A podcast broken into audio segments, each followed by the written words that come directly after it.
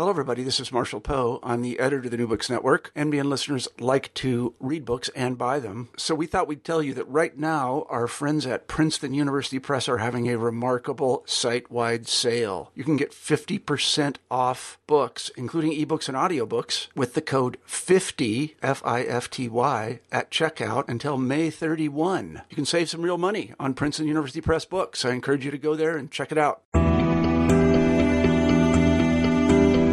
Hello, and welcome to New Books in Latin American Studies. I'm Bryce Bongiovanni, your host, and today I'm talking to Erica Wortham, the author of the new book, Indigenous Media in Mexico Culture, Community, and the State, out from Duke University Press. Wortham's book examines the history and social and cultural ramifications of indigenous media production, especially indigenous video, in the Mexican states of Oaxaca and Chiapas during the 1990s. Erica, I'm so glad to have you with us. Thank you. It's a real pleasure to be here. Oh. Uh, to start out with, why don't you uh, tell us a little bit about yourself, um, your academic background, and what got you interested in anthropology in general? Sure. Well, um, I, am a bicultural person, a bicultural scholar. Um, I grew up and trained in my field here in the United States, but my mother's from Mexico, and I spent a lot of youth, a lot of my youth in Mexico. Um, so I'm fully bilingual, and I consider myself you know, sort of standing in between both cultures and places, as it were. Um, and I came to anthropology as an undergraduate at Columbia University.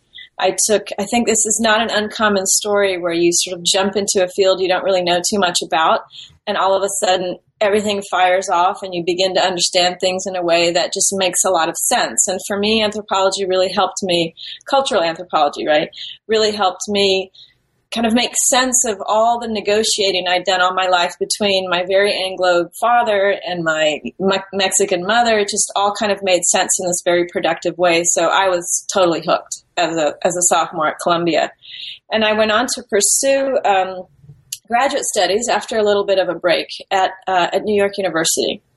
They had one of the better programs that combined cultural anthropology and some kind of media making from an early period, I, I was interested in photography, you know, since high school, um, in sort of a journalistic type of photography, documentary photography. And while at Columbia, I would run, go downtown and take photography classes um, and then incorporate that into my studies. It wasn't really offered at the school, but I sort of managed to make it work.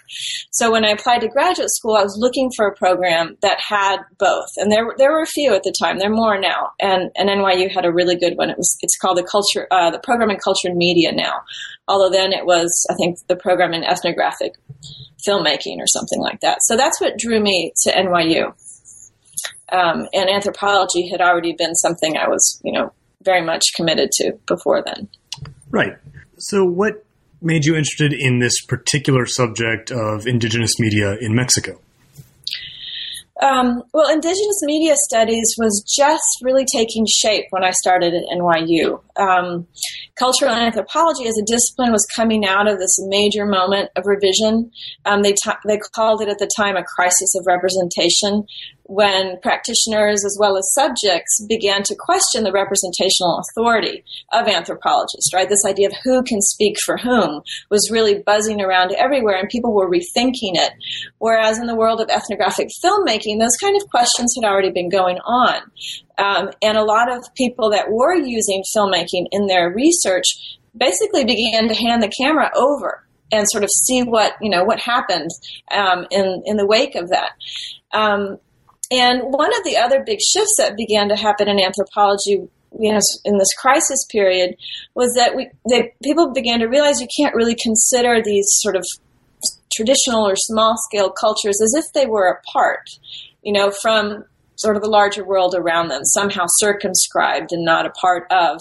And one of the things that changed is they began to look at media, right? Whereas before it was looked at the sort of thing that would taint a traditional portrait of a community, even though the televisions and the radios were there.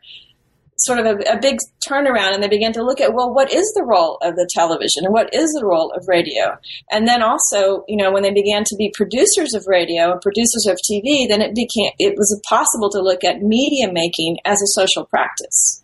So that's, and that was all taking shape um, during my early years at um, at NYU, and because it combined this long-standing interest of mine in you know visual media, it was just sort of a, a, natural. I gravitated towards it, and also I had been working at the National Museum of the American Indian in New York, in the Film and Video Center there. I was um, brought on board to sort of build the Latin American portion of the collection as well as Latin American representation in the film festival that they do. So I was able to travel to Mexico and Bolivia, Peru, and you know these different places to participate in these indigenous film festivals. So that just sort of was also a perfect dissertation topic, and, and I, I, went for it. So I began to look at Mexico because of my own relationship with Mexico. Um, indigenous Mexico is not a part of Mexico that that I was familiar with. In fact, it was a bit of a culture shock for my family to, in Mexico to understand why I was taking an interest in Indigenous people. So that was um, a, it's sort of a learning curve for me, but one that you know I've been am all the better for it. And just briefly, I'd like to thank Ken Wissoker, my editor at Duke University Press. Ken stuck by me while I developed the book over several years, and it was really great experience working with Duke. Right. So could you could you give us some some context of what time period you're working with here, where you're working, and what the, the basic players in, in the story that you tell are? Sure. Um, well, the time period is basically the 90s, um, and there was a lot of stuff going on. I mean, we're, we're, it's a it was a time of the quincentenary, right? 500 years post after the after colonization or after the conquest, which was a very tumultuous time that required a lot of rethinking about the you know how we interpret the conquest itself, as well as how indigenous people today fit into their nation states. Um, and Mexico was also going through a period of constitutional reform. That was um, that was pretty big. They they reformed one of the opening articles of their constitution that redefined Mexico as a pluricultural state, um, which was historic, really. That they would recognize Indian people after you know 200 years of basically de-Indianizing them, right? That's a, that's a phrase from a Mexican scholar, Bonfil Batalla. Um, but also at the same time, and Mexico was undergoing important economic restructuring towards neoliberalism, so in preparation for NAFTA, right, the big trade uh, uh, trade agreement between um, in North America between U.S., Canada, and Mexico. And they also changed articles of the Constitution that had previously safeguarded communal land holdings, which was basic, which was sort of a basic resource for Indian people in Mexico. Uh, and so it was a big turn towards privatization. So at the same time that you have this recognition of their sort of the composition of Mexico as being Indian, you also have the economic restructuring that pull the rug out from under under the Indian populations, basically. So it was a time of a lot of interesting change. And then globally, you have the NGO sort of led development of the Universal Declaration of Human Rights for Indigenous people in particular. Um, and you have the um, International Labor Organization and their conventions that had a lot to do with Indigenous peoples, um, which they came close to recognizing the self determination of Indian people. So it was sort of this confluence of a lot of changes that were really bringing the importance of of indigenous peoples of our hemisphere globally as well, but in particular our hemisphere into people's consciousnesses. Um, and this and the video project in Mexico, I found it particularly interesting because um, they were sort of they thought that they were kind of inventing this idea of of indigenous video, even though, or indigenous media making, even though it had already been happening in different places, like in Australia and in Canada and Brazil. So it was a very kind of state up, you know, top down sort of project. Um, so I came in looking at it that way to look at so so how through media can we understand these renegotiation of relationships between Indian the Indian population and in particular Indian communities with the state of Mexico. That was kind of the the beginning of my series of questions. To begin with, you talk about the uh, emergence in Mexico of the idea of indigenous video, indigenous media. Um, mm-hmm. And it's tied up, uh, interestingly enough, with the work of anthropologists, and mm-hmm. particularly with an organization, uh, the Instituto Nacional Indigenista, um, or INI, INI. Um, and I wonder if you could, could tell us a little bit about the, the history of that organization, what its goal was in promoting indigenous video up to this point. Well, it, it was kind of a mixed bag of goals that I tried to decipher a little bit in how I tell the story of Indigenous video in Mexico. Um, and by the way, I always like to make the point that um, when I say Video Indígena was, in this case, was sort of a Mexican formation, it really exists all over Latin America. But in this particular case, because of the role that the state played in creating it, um, I can call it sort of a Mexican phenomena. Right. But um, I just want to be careful with that. Not that I'm claiming that it's the only place it exists, but in any case, um, so the INI was created as an institution in about I think 1948, so post-revolutionary Mexico, where they're trying to the uh, scholars are have reimagined what it means to be Mexican, and and they they have come up with this idea of el mexicano being an, a mestizo, right? A mestizo person of mixed blood heritage. Um, but what happens is that they they begin to um, create assimilation policies that try and bring the sort of marginalized communities, which are all you know mostly indigenous communities, um, into the fold of modern Mexico. And by and by this they mean educating them and uh, it, it, in sort of a national school system, and also teaching them how to speak Spanish and Spanish only, preferably. It's the typical horrible situation where children are chastised for speaking their native languages and they have to speak in Spanish in the schools. And um, again, and this went on for decades and decades until, through a very sort of critical crisis of their own, anthropologists began to realize this is not the right road to go down. We have to sort of trade in what we've been doing and begin to really um, uh, devote INI's resources to cultural revitalization, right? To preserving these cultures, not to try and change them. And it was a very systematic way of saying, you know, what, what, what's good, right? What's good in quotes about these, these cultures? Well, what happened here is that they were folklorized, right? And they're their their manners of dressing and their dances and their their their material production was celebrated as part of part of an ethnic market that became an important part of Mexico's tourist industry as well as its identity. But their sociopolitical aspects of their culture was squashed, right? Um, their own forms of communal government, language, and, and social organization were, was not something that the government was interested in bringing along with the folkloric part. Um, and so that's so INI in that whole process. There's a word in Mexico for it. It's called indigenismo. Indigenismo is the basic assimilation policy of INI.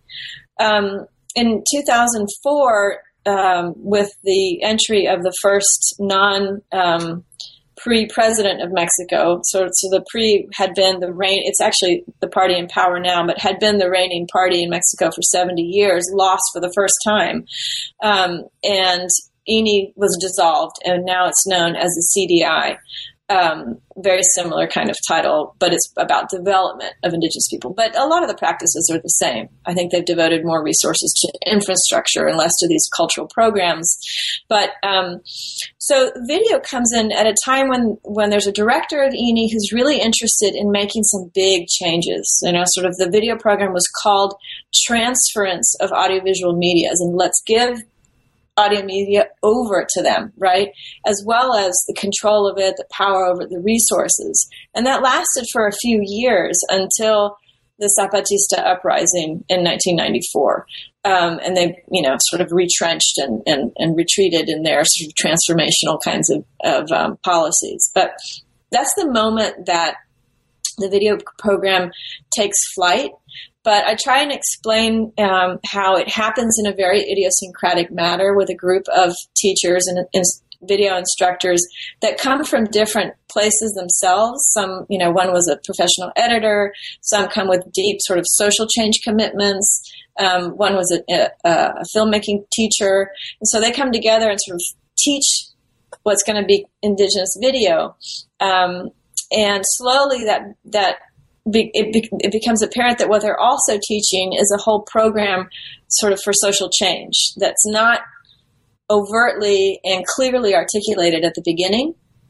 And that's why I have that chapter at the end to provide a, a, contrast for how the revolutionary media is from the very beginning thought of as a program for social change, whereas the INI video was a little bit more about cultural rescate or rescue and cultural preservation, not so political. But given the historical context, it became very political.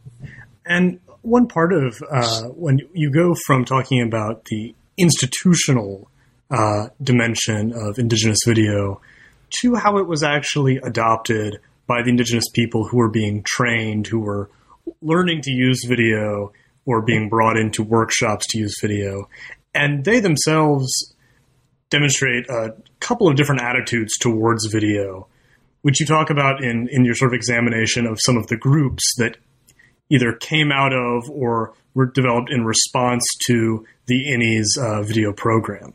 Um, mm-hmm. could, you, could you talk a little bit about those, uh, um, the, uh, particularly the three groups you talk about as, as different examples of indigenous uh, uh, uses of video kind of outside of the government's purview or beyond the state's interests? Sure. Um, well, the, the, the primary group that I worked with, which is I talk about in that in that middle chapter, is is still one of the most important indigenous media producers in Mexico. They're called Ojo de Agua Comunicación, and they're in Oaxaca City. And I take their position or their description, or even I can call it a definition of indigenous video, sort of as a primary way to understand um, their work as media, but also sort of their larger position, because in fact they describe indigenous video as a postura, which is like a position or a stance, right? So it's it's described as kind of an oppositional media, like you know this is who we are, and and and we're not the people that you see in commercial media or you know um, all these in the all these other avenues. Um, and then you have groups like the uh, the Zapotec Video Shon group that um, took a very anti-institutional stance from the beginning and wanted nothing to do with the kind of negotiated um, independence or autonomy that that these other groups were, were, were dealing with, right? Because Video Indígena, as I describe it, came out of the state program, they had really nothing to do with it. So, but but what they have in common is that they use the media to um, as a tool for the communities to self-reflect.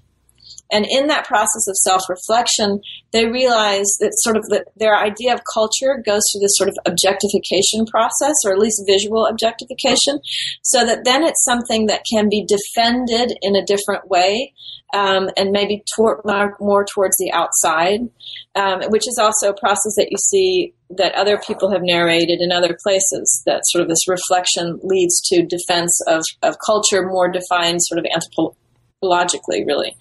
Um, and then the uh, the third group, Comunalidad, sort of are very oriented towards music production and radio, and they had a more regional kind of concept of trying to build, you know, sort of uh, consolidate all these different Zapotec communities in the Sierra with through radio, music, and, and television production.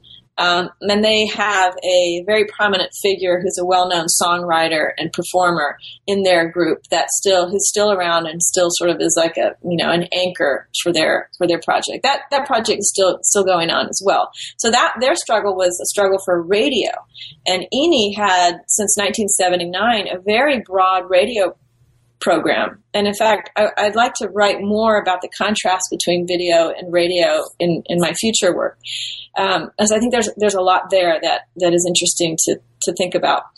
So their their avenue was more through radio, which, which, is not unusual that a lot of these folks started with radio or incorporated some kind of radio into the video production process as well.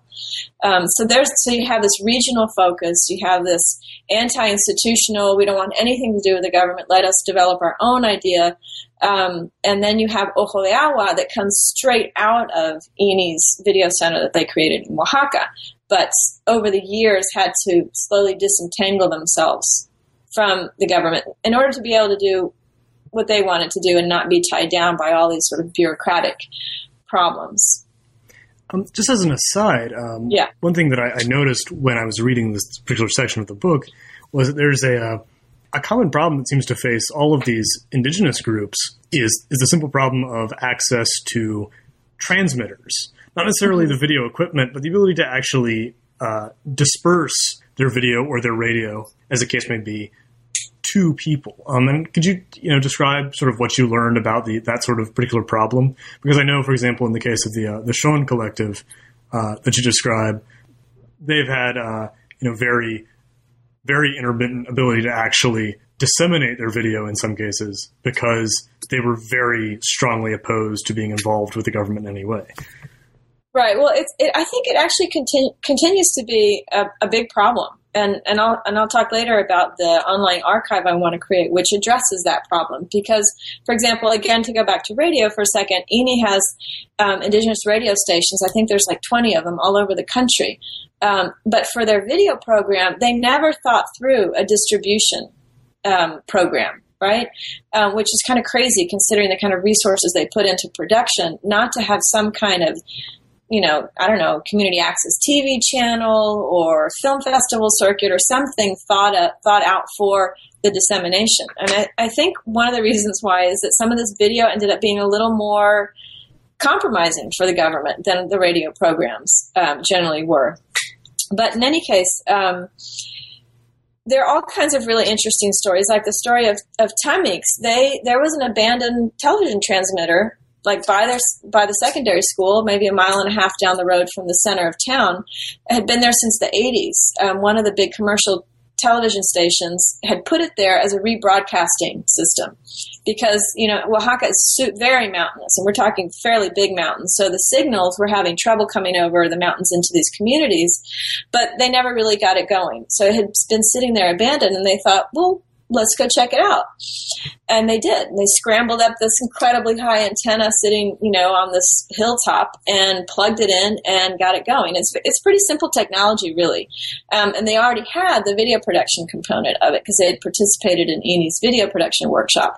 So it was just sort of, you know, local resources, you know, reappropriating something that was basically, you know, techno waste sitting in their backyard.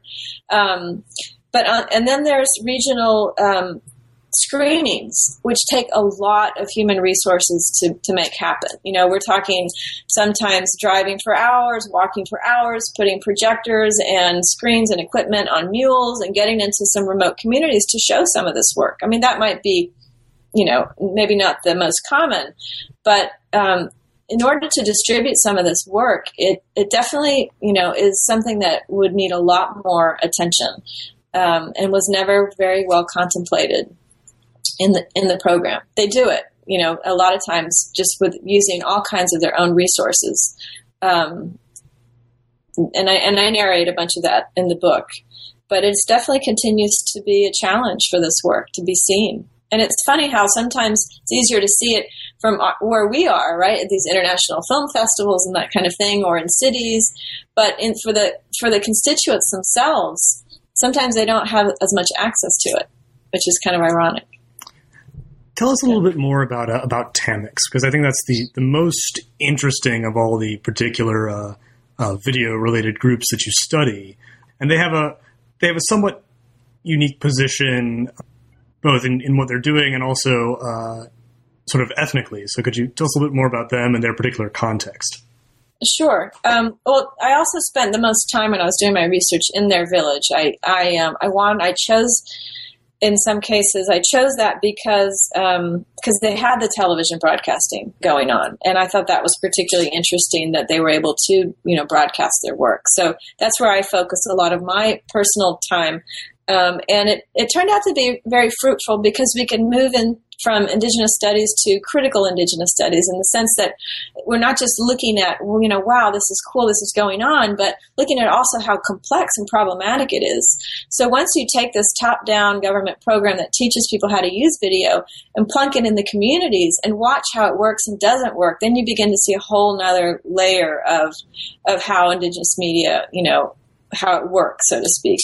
Um, and in this case, you have a group of individuals that were already very focused on cultural programs in their community. Um, these were folks that had gone outside their community to finish high school, and sometimes they got more education and, and were teachers, right? So they were involved in education. They were involved in trying to get people to, to think and react and, and appreciate, you know, their history and their culture. Um, and they started off with uh, just sort of community like races and programs for kids and all kinds of and things like that to um, doing the video workshop. And they were also doing radio as well for a, a, a nearby INI radio station. They would record radio programs and send the tapes to the radio station and would broadcast in their area. Um, and so, and then they have the sort of the fortuitous accident of finding the the transmitter, and so they had they were able to. I think the, the, the radius of their transmission was only about five kilometers, and it would bust through the signal of TV Azteca, which is a commercial radio station, uh, TV station that arrived in town. So people were watching their soap opera, and all of a sudden they see these two primary school teachers on the hilltop like you know on their televisions in their in their homes so it was a very uh, you know, interesting story that way. That happened in 1992 before I did my research. But so when I got there, they were sort of at the end of a decade of producing media in the community, and there were all kinds of problems now because um, I think that when they taught, when they were taught about media production and video, um, it wasn't set up in a way that was going to be um, imbricated into the social life of the community very well. You know, it, should have been, I think, a little bit of a slower process where the community gets to understand what, what video production is because people wouldn't get the fact that they were getting these MacArthur, Rockefeller, um, fellowships to produce a video, which is a ton of money. And and it would go into a 20 minute video. It's like where did everything go, right? They and, and still today in their when they reflect on their 10 years of media production, which they're doing now in sort of in a documentary they're making, they they still talk about that, about how it's not concrete like restoring a chapel or building a new section of the road, right? They don't understand, they, they weren't able to make folks in their community understand how the resources were spent or how valuable it is to have these documents of their own history. Um, so all that was going on while while I was there. Um, and actually, I was there during the last year of their of their television production. The transmitter ended up breaking down, but also the the community authorities basically said, you know what, you guys are done. We, you know, I think their process wasn't as transparent as it should have been, and they sought to make it a part of community life in these communities, you have fairly regimented and organized um, community service positions, um, including sort of eh, like the band, for example. The municipal band is part of these rotating responsibilities that the municipal authority has. And video could have possibly been brought in as another aspect of their cultural life, sort of their official cultural life, but it wasn't. Um, and when INI created the program, they didn't think through that part of it, right? And so even though these videos represent sort of a, the collective of a community, a lot of times they're made by two or three people, right? And so associated with that is a lot of, um, you know, not unfamiliar kind of jealousies, right? Of, you know, how come you get these resources? And, and, and by the way, where are those resources? Um, and the rest of us don't, you know, so it wasn't really fleshed out in, in, in the community as well as it should have been, unfortunately. But what stands is an incredible archive of material that they have, and that they're they've just now started to digitize, and they're creating a documentary of their you know decade of media production, um, and and it's really. Do you, do you, want to ask a different question, or should I keep going? Um, well, I guess my my question uh, yeah. about that is looking at these uh, when you describe some of the videos that they made, they seem to focus on on specific kind of either communal activities or cultural elements that are being presented as kind of integral to the culture of this particular village or of um, this particular ethnic group. And in this book, you're talking about a kind of video that is coming out of anthropological filmmaking and it's being directed in primarily a, a documentary fashion by both the INI uh, mm-hmm. early on and then by indigenous filmmakers independently. At the same time, you're also examining the effect of this filmmaking itself as a subject of anthropological uh, inquiry. And right. is what, what I was interested in there is is uh, what is the, the, the significance of, of looking at these particular practices and why maybe have they not been so successful, as you point out, in garnering as much outside interest, especially not to say, say nothing of, of internal interest from the community um, mm-hmm. as they might have been?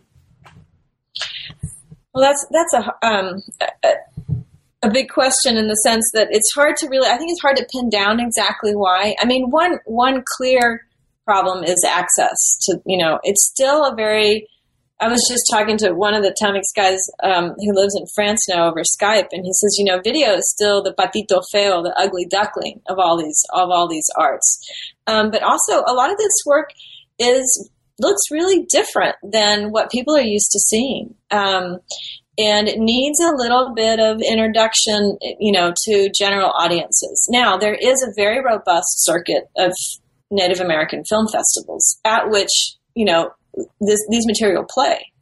Um, and so it's not totally unknown. And there are several websites also in Canada. There's a fantastic one, Isuma TV, in Nunavut, um, Igloolik. Anyway, and they have a lot of stuff from uh, Latin America on there as well. So the work is out there, but, um, you know, maybe it's just not general appeal. You know what I mean? Although there's some, it's not all documentary, you know, it's, it, in, in Oaxaca, it's definitely took that trajectory. And I think coming out of the INI, it had that sort of moment where it was created as a documentary f- format, sort of as it's a, as a reality that had been under reflected or misrepresented. And so here it is in documentary form, sort of a truth, a relationship with truth and reestablishing truth. Um, and, but there's some wonderful fictions as well that have come out of this work. It kind of depends on the individual maker if they sort of have a propensity towards telling stories or to, you know, for documentary making. Um, there are film festivals within Mexico that are also, you know, having a lot of success. There's one in Michoacan in Morelia that show consistently shows um, work by native artists in Mexico, and then you've got Sundance that has sort of a traditional sidebar dedicated to native producers. It's still hard to cross those borders. A lot of times, I have a lot of conversations about that, about how, given the um, the connections that a lot of Native people have historically, as well as culturally, um, north and south. There's still a lot of borders to cross in order to get the work to play, you know, equally up and down. Um, I don't know if that answers your question a little bit. No, I think so. Um, yeah. When you when you characterize overall uh, indigenous media um, that you're talking about in these cases, what's coming out of the the INI and um, being adopted by various indigenous groups.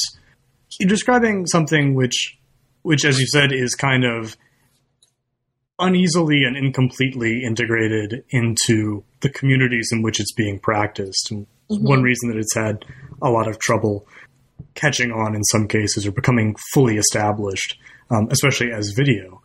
Whereas you contrast this with the use of video and media more generally by the participants in the Zapatista uprising in the early mm-hmm. 90s, kind of an ongoing media movement, where media is very much integrated into this kind of revolutionary or uh, you know resistance ideal of the group. And could you could you tell us a little bit about uh, the Zapatista use of, of media in this case? Because I know that's also one of the more well known examples of indigenous media use in Mexico during this period.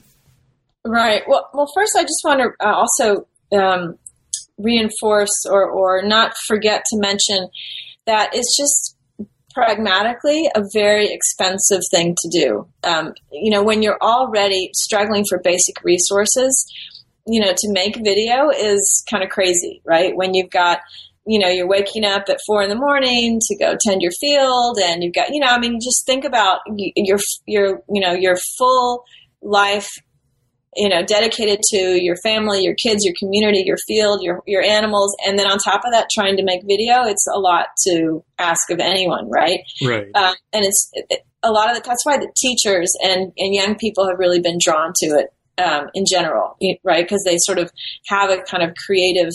Um, interest in doing that kind of work. Um, but in any case, the um, I think it's a it's well. First of all, you can't have a book about indigenous media in Mexico and not talk about the Chiapas Media Project. I mean, it's it's it's been a very successful project. It's very important. I think part of the um, not so much the the beginning of the revolution, but the sustained sort of um, active revolutionary life that folks in Chiapas are still living. Um, so that now media is incorporated into the different regions, into the different um, uh, they're not called caracoles anymore. I'm forgetting that word right now. But in any case, into the regions, they have media centers in each of the areas. Um, and it's a project that came in sort of well thought out as part of a revolutionary project. And if you remember from the beginning of the Zapatista movement, when they first sort of became, you know, launched their, their revolution, it, they were very focused on media, right? They took over two radio stations, they were online immediately, um, and they had a very sort of prolific relationship with international um, media, journalists, right? So from the get go, that has been incorporated into their social project, and it just had a much clearer um, sort of um, way of using media. The, the, what their project was in, in terms of how media served their project was was very clear. That's not to say that teaching community folks how to use these these materials didn't have its problems as well. Like uh, Alex Halkin, who was one of the founders, would relate to me that at first a lot of these people didn't think they could use the material because they, all they saw were people with video cameras. They always had these big international credentials hanging around their neck, and they thought, well, that's that's not something you know we can use. And so it was you had to sort of you know, break down those barriers and say, no, you can buy this camera at a store and anyone can use it. And so, and, and here it is. This is for you, you know, get going. And, um, but it had a very clear directive.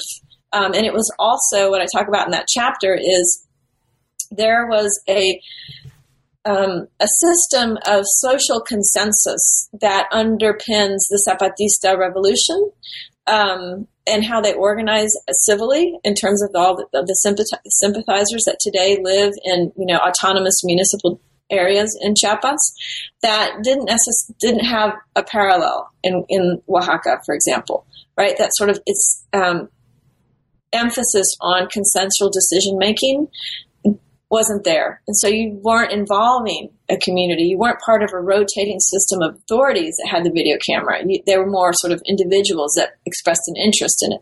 So I think this, the, the system that the Chiapas Media Project used was based on this social, consensual decision making process that had a, has had a lot more success and they they're also very dependent on the U.S. counterpart, right? It's right. always been conceived as a binational project, um, and that's a lot of times where the funding comes from, as well as well as the distribution, and that's not something that's going to go away. That's part of part of the project. They're less dependent on it now, I think, than they were in the first you know ten years or so, but it's still part of the project.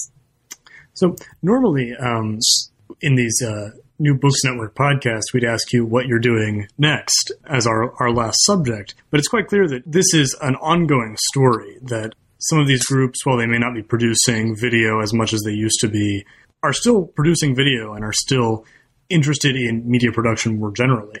And that you've been continuing to look into this. So I want to ask, first off, what is the current state or the state of uh, indigenous video, indigenous media going into the 21st century? Well, it um, it might not be at least in Mexico. There might not be as many different communities producing, but there are still pockets of very robust production. Um, and some of the folks that were trained sort of in the beginning of the 90s are still growing as as artists and as video makers. Um, and, and some of their work is, is going more mainstream, for example. Um, and then you've got Agua, which is still going strong. They've um, moved into some television production for, um, you know, national television production, which I think is a is really great because they've been able to maintain this quality indigenous video that repairs that that fissure, I call it, between the expressive parts of culture and the sociopolitical parts of culture. So, folks, uh, you know, watching television will learn that this this group in I don't know Guerrero, Mexico, um, that they might only know through their through their craft because they recognize that particular craft. Um, actually, that the clay that that craft is made from is in an area that's about to be flooded by a hydroelectric dam project, and they would be they'd be ruined because not just because they won't make the craft, but because their ancestors are buried there. You know, so it just really takes on this is able to deliver this understanding of indigenous people as alive, as present, as protagonists in their own lives, as a control over their own resources. Um, and they were able, in fact, to stave off the building of the dam. Um, for a number of years, not just because of this program, but so they've moved into television production. Um, but and and for example, in Tama, and um, the Tamix guys, while they're really not producing. I mean, they do radio. One of the guys does a lot of local music uh, work. He's sort of a band manager and um, goes to lots of regional festivals, mostly for music. Um, and they're not doing much video production, but they have this archive, as I was saying, and they are in, really interested in digitizing it because it's literally perishing. It's you know a lot of the analog tapes are, are getting moldy. They're just you know they're they're destroying in getting destroyed in poor uh, storage conditions, um, and but they don't want to see it disappear. Um, and at the same time, they want to give it over. It's like, you know, this, it doesn't belong to us. It belongs to our community. So they're looking for a way to start playing it again, to start screening it again. And they've created this wonderful documentary about their, their work. And they're really looking for a way to say, you know, here's, here's our archive. You know, this belongs to the, to the community. Um, I think enough time has passed since 2000 when they had that very sort of tumultuous year and the community sort of rejected them, um, where they can come back around and say, hey, look, you know, we're not necessarily who we were as an organization, but what are we going to do with this treasure that we have? And they've kept it. They've built, you know, cabinets for it. They store it in a particular location. They try and keep it clean. But, you know, we're talking about mountain communities that have very, you know, harsh climates sometimes and these are not optimal preservation conditions for any material like that. So that's why, um, you know, it's, it's really great for me that I began this archive project and they also began their own digitization project. Now we're working together. And so they are providing pilot material for the archive. And the archive is, um, the idea of it is to have an online living um, archive that people can access, sort of the primary constituents being the native communities themselves. Because, like I was saying earlier, sometimes they don't have access to this material, and I think it would be great to have access for the local school systems to, you know, go. I mean, they're all connected now. Sometimes their um, their access to the internet is not as robust as you know in other places, but by and large, they're all connected. I mean, I Facebook with you know the kids of all these guys pretty frequently frequently. Um, and so to have this material online, I think would be a great resource for the community and for all of us, right? And so um, the idea is to preserve and conserve the stuff that was created in the 19s and then 1990s, as well as sort of begin to you know create a space where new material can be uploaded new fresh interviews can be can add sort of metadata and contextualization for the material and then it can be kind of a a mapping of this extensive social network of media producers that are connected in Latin America that meet at these film festivals, but you know work year round, um, a place for them to deposit material. So that's that's what I've been working on um, lately. Right, and uh, are you moving forward with any research on indigenous radio, different subjects? Um, where are you looking for? Uh, I guess for your next book. Yeah, well, I think that the, the work with the archive might produce some ideas for the next book because it's going to be a lot more about um, sort of digital environments in these communities. But but this curiosity that I've had about the, the comparative relationship between radio and video is something that I want to develop uh, into a book, and also I think it will allow me, uh, give me a way to begin to look at women's roles in video production. In particular, it's something that I didn't do much in the book at all, and I and I think needs to be done. Um, and radio has been much more participatory in that sense, and I think women find themselves more attracted to it. And so I want to understand that and, and what is it about the technology? What is it about the visual, you know, versus the oral? Um, and also uh, just to look at the different developments of the two me- the two media in these in this context in Mexico. So I, and that would require new research to go down and, and really sort of dig in at the, the radio stations. There's a lot, radio has experienced a, a big resurgence in Oaxaca in particular after the 2006 social uprising, a lot of communities felt the urgency to have their own radio station to be able to communicate with each other. And it's considered an old technology, right? But it's it's totally one of the most popular ones. So I think it needs to be looked at with the same kind of sort of complexity that I tried to look at video. So those two things kind of is what is what I've what I'm working on now. Well, I think that's uh, all we have time for today. Um, Erica, it's been great talking to you, and good Thank luck you. with your, with your current work. Thank you. All right.